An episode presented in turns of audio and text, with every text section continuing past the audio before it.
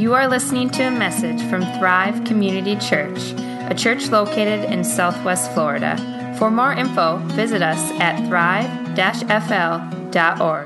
Well, it's great to have you here today. We are in our fourth of five weeks on uh, the book of Daniel in this series called Stand, and we're asking the question what do you stand for? How will you stand out? When will you stand firm? And for whom or for what will you stand up? And a lot of people are making a lot of stands today. We've mentioned that. And, but many of the stands are just kind of different versions of bravado, selfishness, self will, you know, assertiveness. I think some of that also hides kind of a fear behind it, actually. I better stand firm. And it's kind of like that little dog syndrome. Have you ever uh, noticed what a little dog syndrome is, right?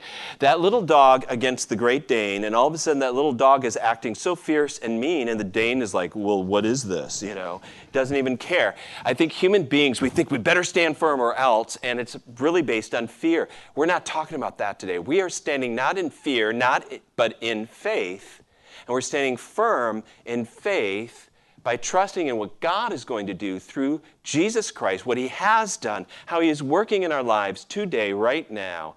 Um, last week, we went through the uh, probably one of the most famous stories in the book of Daniel, Daniel in the lion's den. This week is probably one of the least uh, famous stories. It's Daniel's prayer in Daniel chapter 9. There's not a lot of wild and crazy events that are going on. Nothing like, you know, no lions, no beasts, no fires, no idols, uh, not an antagonist or drama, but this prayer is just amazing to me. It's shocking to me in some ways. And it's something I want to incorporate more into my life and how I'm praying right now in this time for our God's people, His church, in this world, in the midst of Babylon, and in our culture today. So we're going to read that prayer, uh, just uh, a portion of the chapter, not the entire chapter this morning, but uh, 19 verses.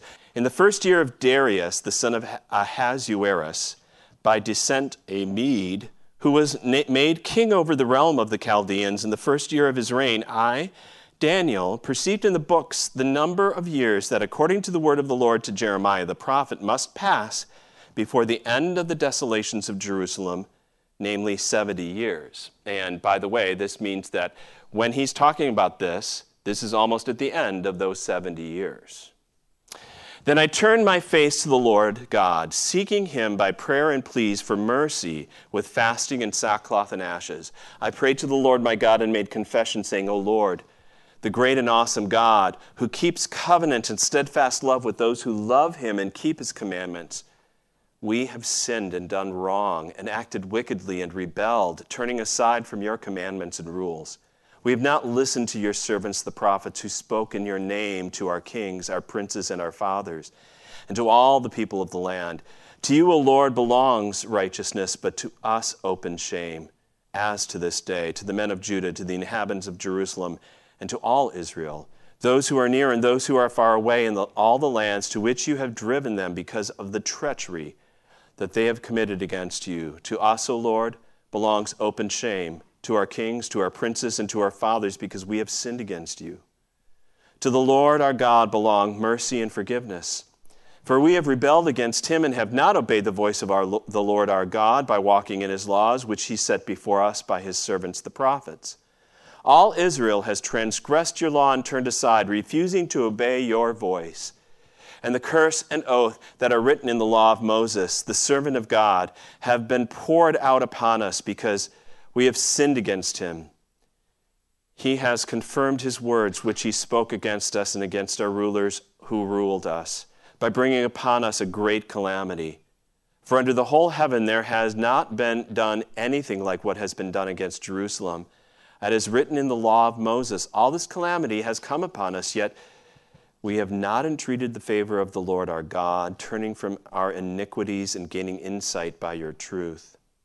Therefore, the Lord has kept ready the calamity and has brought it upon us. For the Lord our God is righteous in all the works that he has done, and, he, and we have not obeyed his voice. And now, O Lord our God, who brought your people out of the land of Egypt with a mighty hand we have made a, and have made a name for yourself as to this day we have sinned we have done wickedly o lord according to your righteous acts. Let your anger and your wrath turn away from your city, Jerusalem, your holy hill, because for our sins and for the iniquity of our fathers, Jerusalem and your people have become a byword among all who are around us. Now, therefore, O Lord our God, listen to the prayer of your servant and to his pleas for mercy, and for your own sake, O Lord, may your face to shine upon your sanctuary, which is desolate O my God, incline your ear and hear. Open your eyes and see our desolations, the city that is called by your name. For we do not present our pleas before you because of our righteousness, but because of your great mercy. O Lord, hear. O Lord, forgive. O Lord, pay attention and act. Delay not for your own sake. O my God, because your city and your people are called by your name. Long prayer.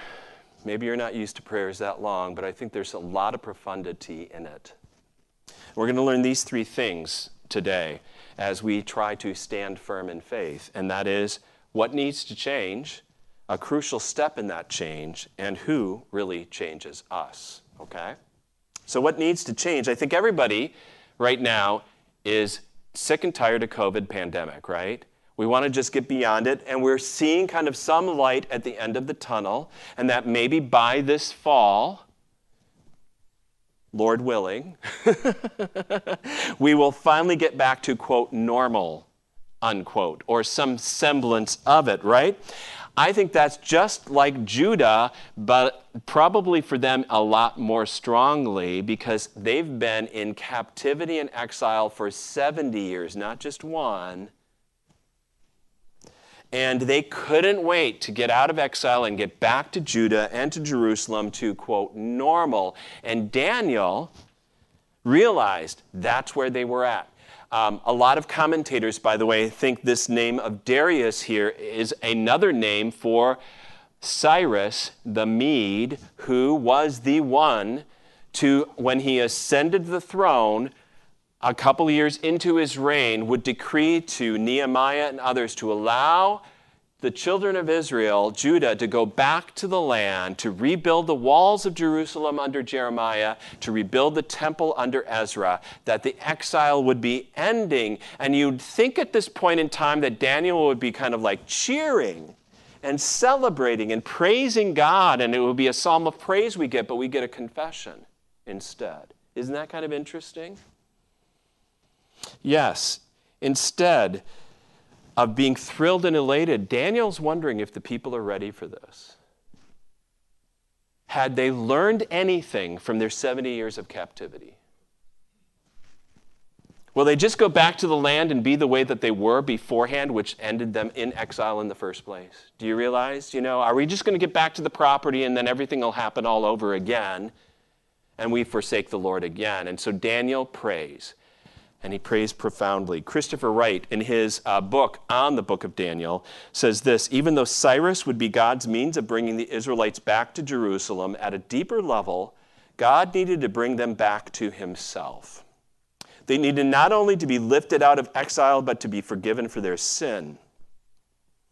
So, as God's people, as a portion of God's people who are here present online as part of the Christian church here in the United States and around the world. Are God's people really ready to leave this pandemic behind us? Will we simply return to the way it was beforehand? And is that really a good thing to want to go back to what was? Do you understand what I mean by this? Because um, what I've seen in the United States is we were really having a consumer church that's offering kind of a weekly fix of wonderful music, inspiration, but then our lives just basically go back to just being focused more on commerce than anything else, getting more stuff in our lives, and doing the same old as everybody else, and nothing really being different about us from the rest of our community or world. And so, is that what we want? To just have, quote, church back the way it was?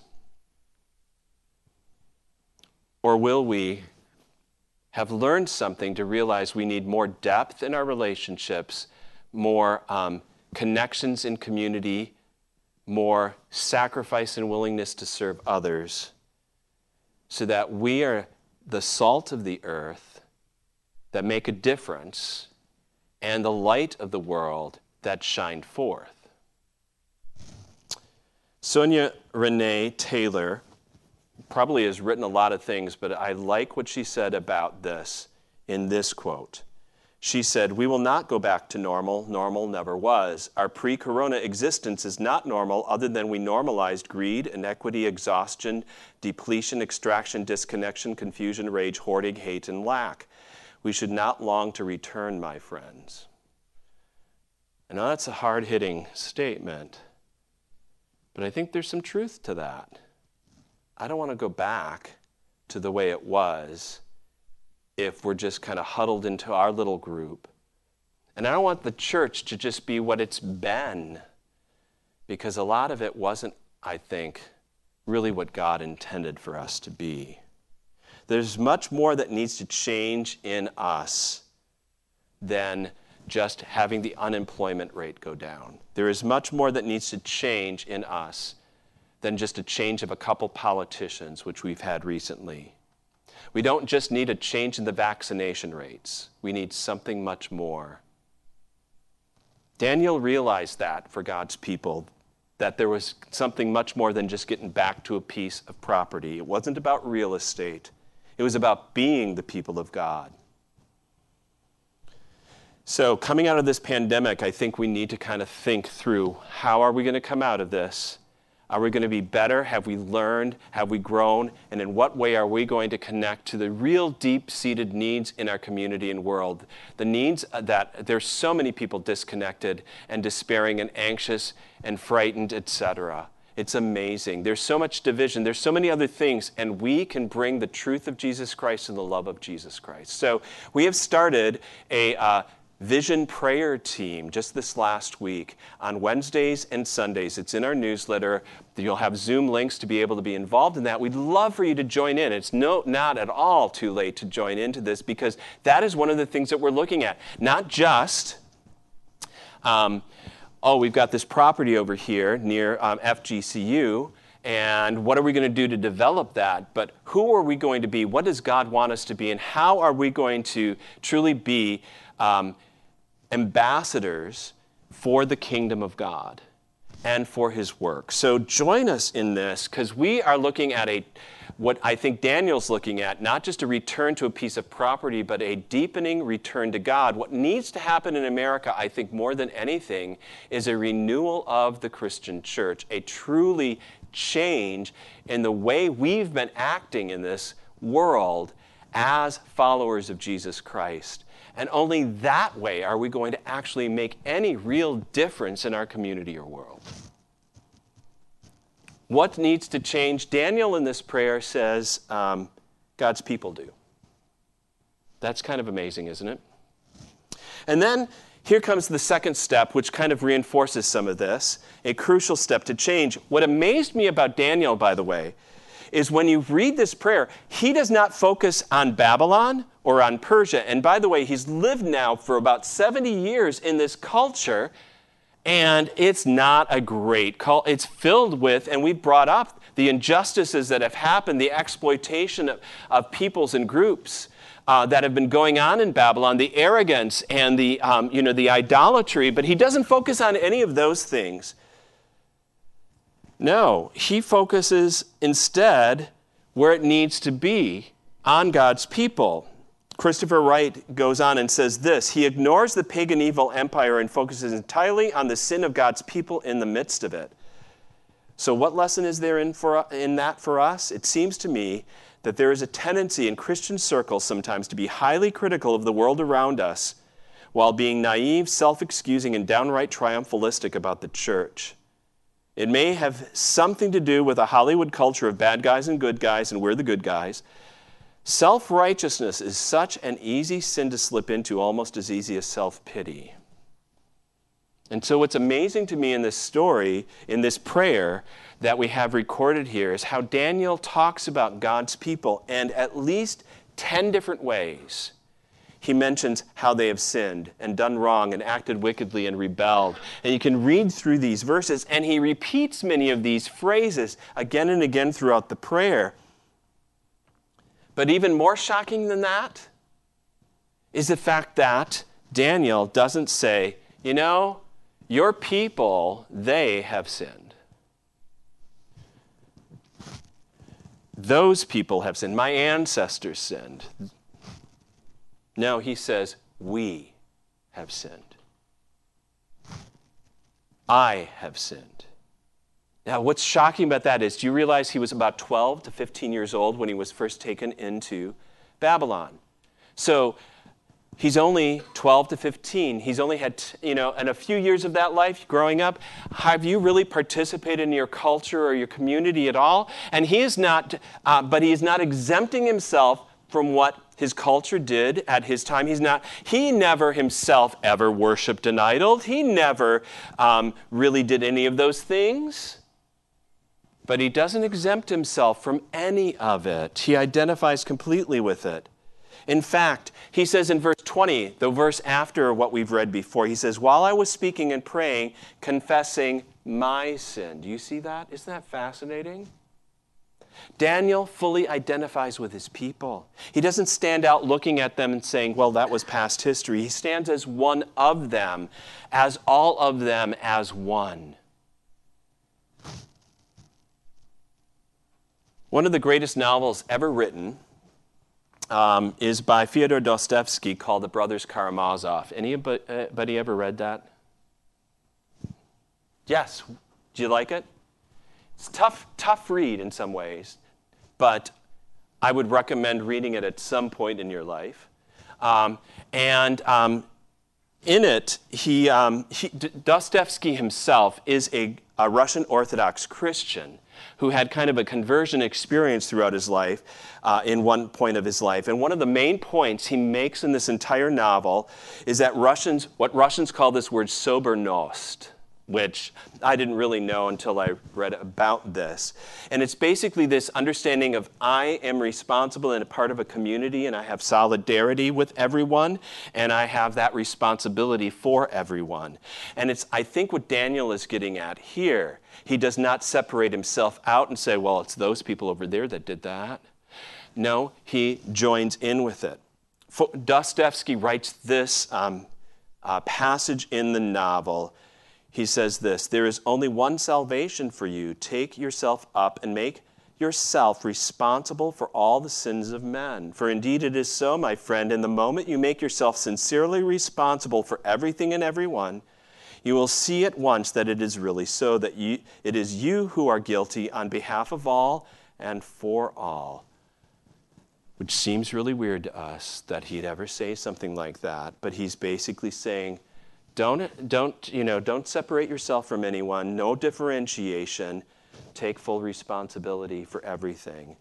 And you're probably saying, but wait a minute, that doesn't make any sense, especially in our highly individualistic culture.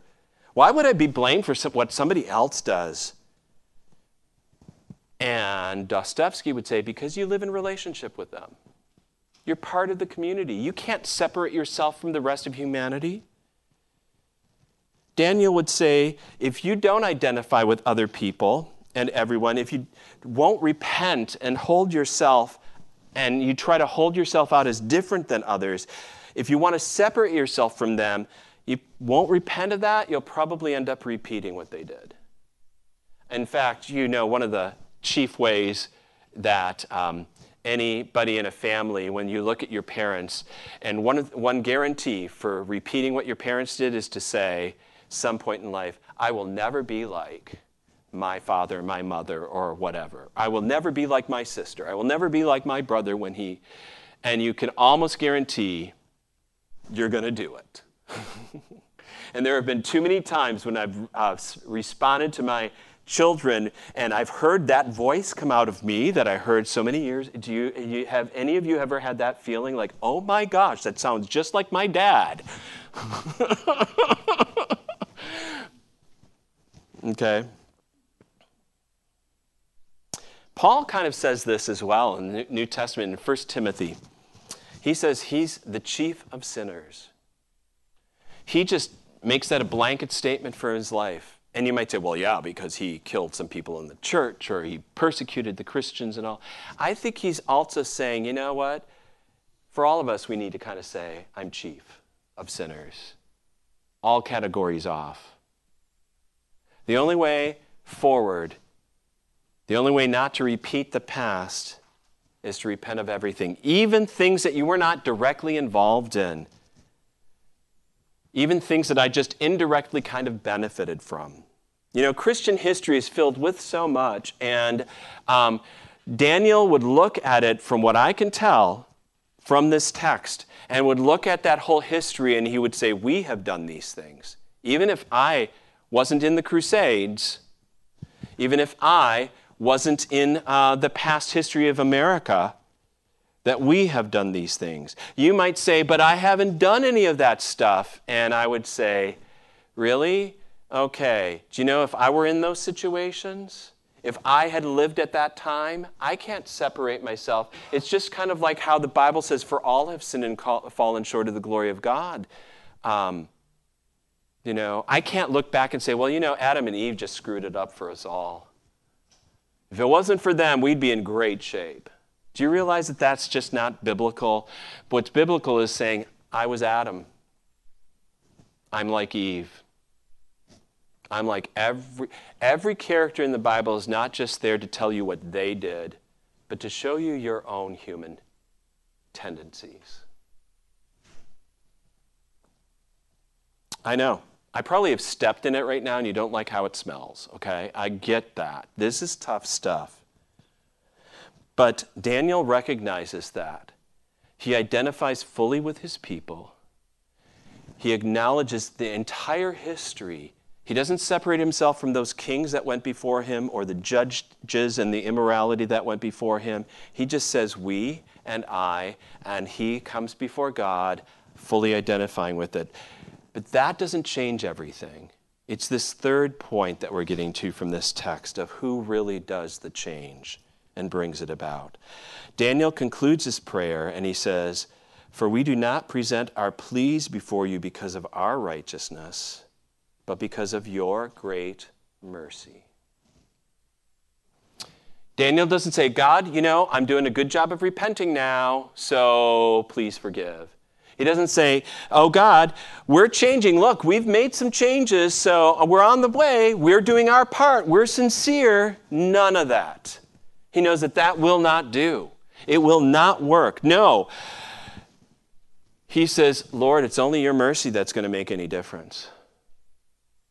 Nothing else.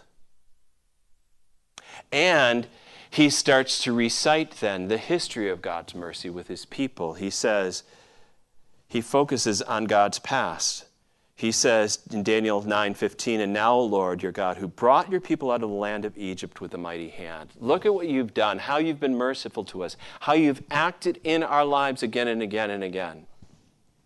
And then he calls on as well God's reputation of how he has so identified himself and stood beside the children of Israel, even though they have fallen.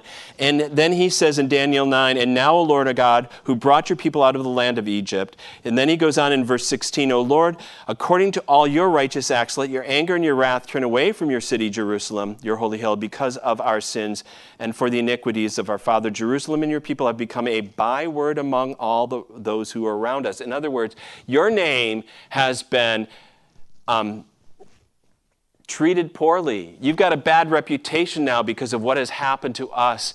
So I'm, not, I'm looking for your namesake O God, for your renown among the nations, for the fact that you want everyone to be saved and come to the knowledge of the truth. Please come and restore us to show the nations how you work in mercy. Daniel is rubbing God's nose, in a sense, into God's own promises that he's made. And he's saying, God, didn't you, haven't you, your name, for your name's sake, for your mercy, for your reputation, you need to do this. And I'm going to hold you to it because I know you are merciful and gracious and righteous at the same time. What's amazing is Daniel receives an answer that just kind of blows him out of the water. And I can't get into all the details of it. You can read up on the different interpretations of this somewhat um, apocalyptic, um, mysterious prophecy. But it comes up in Daniel chapter uh, 9, verse 24 here. And uh, Daniel, uh, Christopher Wright says this had prayed that God would deal with Israel's sin, and Gabriel answered in verse 24, He will, but not merely in coming to return from exile. Beyond that, in about 500 years' time, God will so decisively act that he will bring about not just a temporary restoration of a still sinful people to their land, but a complete solution to the whole problem of sin itself. Daniel is not just 70 years. Judah will return to the land.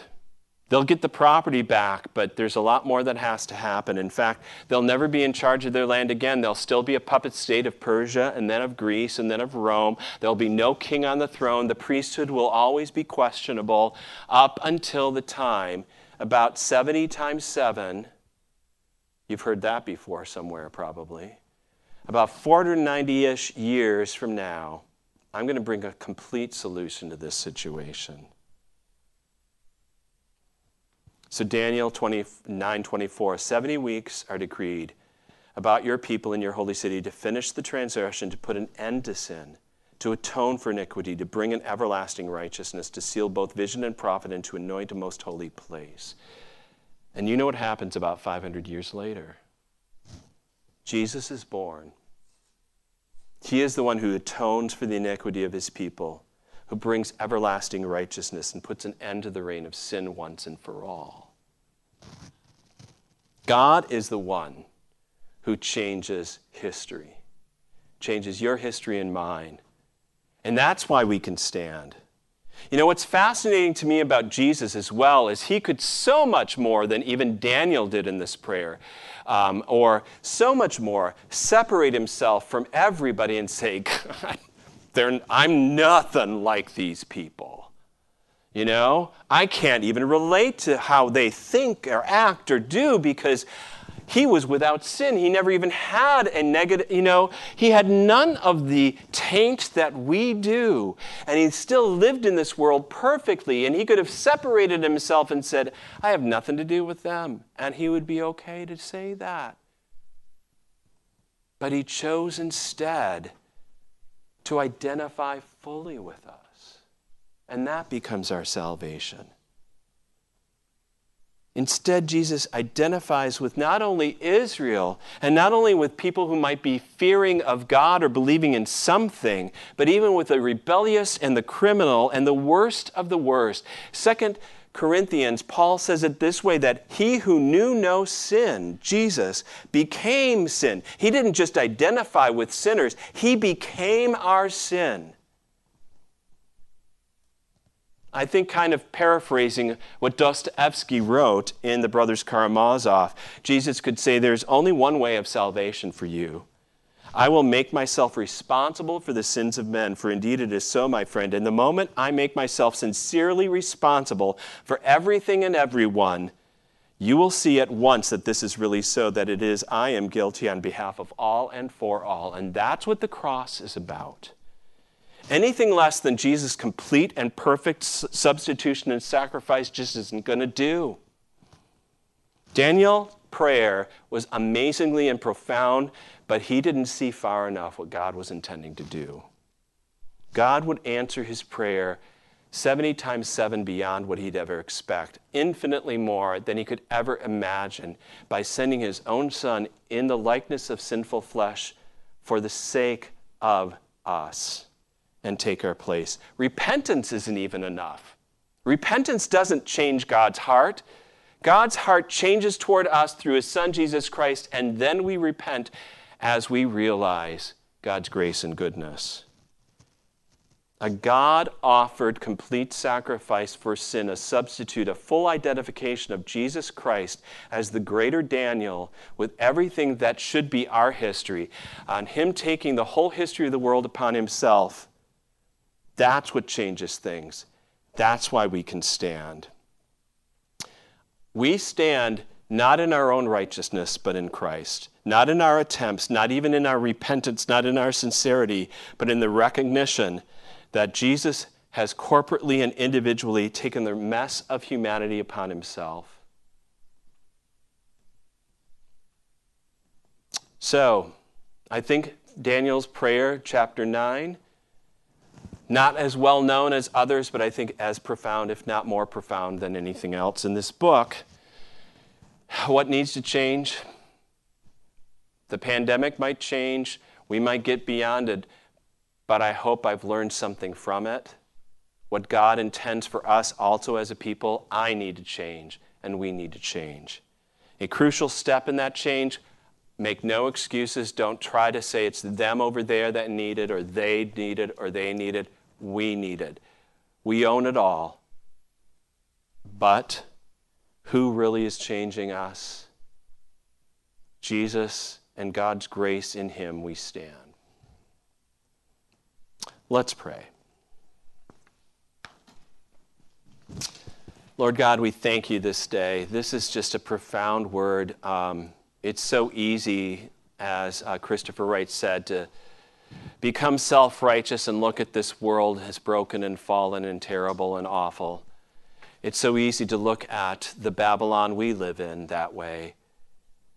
But like Daniel, Lord, we stand before you now and we ask, Lord, forgive us. We are the ones that need your salvation. We are the ones, Lord. Lord, we don't separate ourselves from any of that. We identify fully that in Adam all have died. And Lord, we have fallen short of your glory. And your church has not owned its history. Your people have not, uh, we've wanted to say, oh, we're beyond that. We haven't gotten beyond any of this stuff. Lord, forgive us. We need right now in this church, in this place, in our lives, as well as in our society, in your church, Lord, that you would change us and renew us and transform us the way Daniel prayed. For us to be any earthly good, Lord God, any good for your kingdom, we need this change. We thank you, Lord, that you are, not because of our mercies, not because of our righteousness, but because of your mercy, because of your compassion, your steadfast love, your covenant love, because of what you've done through your Son, Jesus Christ, to seal that covenant, to be our substitute, Lord God. That's what we hold on to now, of why things can change in our lives. We can change and be transformed. Thank you, Lord God, for these things. Right now, we also lift up to you um, a number of people in our congregation. For Chris, who is still who is hospitalized right now, we pray for your healing upon her. She's gone through so much in the last few years. We pray, Lord, God, you'd be with her and be with Jamie, that you would strengthen them. For those like the Griskies and for uh, the Rowenfelds who are um, wondering whether they have been exposed to COVID, we just pray, Lord, your protection and your healing there. And for all of us, Lord, that you would keep us safe. We pray for our society. Yes, Lord, we want the economy to improve and we want uh, the pandemic to, to uh, be minimized and that you would keep us uh, physically fit and all those things and our society get back to many of the things that we've lost over this last year. But Lord, we need your renewal more than anything. We need to come back to you, not just to the way things were. And you know it. We pray, Lord, that you would bring that about. That, um, that we would be part of your instrument in this world to bring that about in just the way that we treat with compassion and grace and understanding. That we would never separate ourselves or be haughty or above anyone else, but just the way that we identify with the people around us and then bring them to you, Lord God. That we would be a part of your renewal in this, your kingdom, the everlasting kingdom, your glory, your goodness, your grace. That's what we need more than anything else. All these things we pray uh, only for the sake of and because of Jesus Christ. Amen.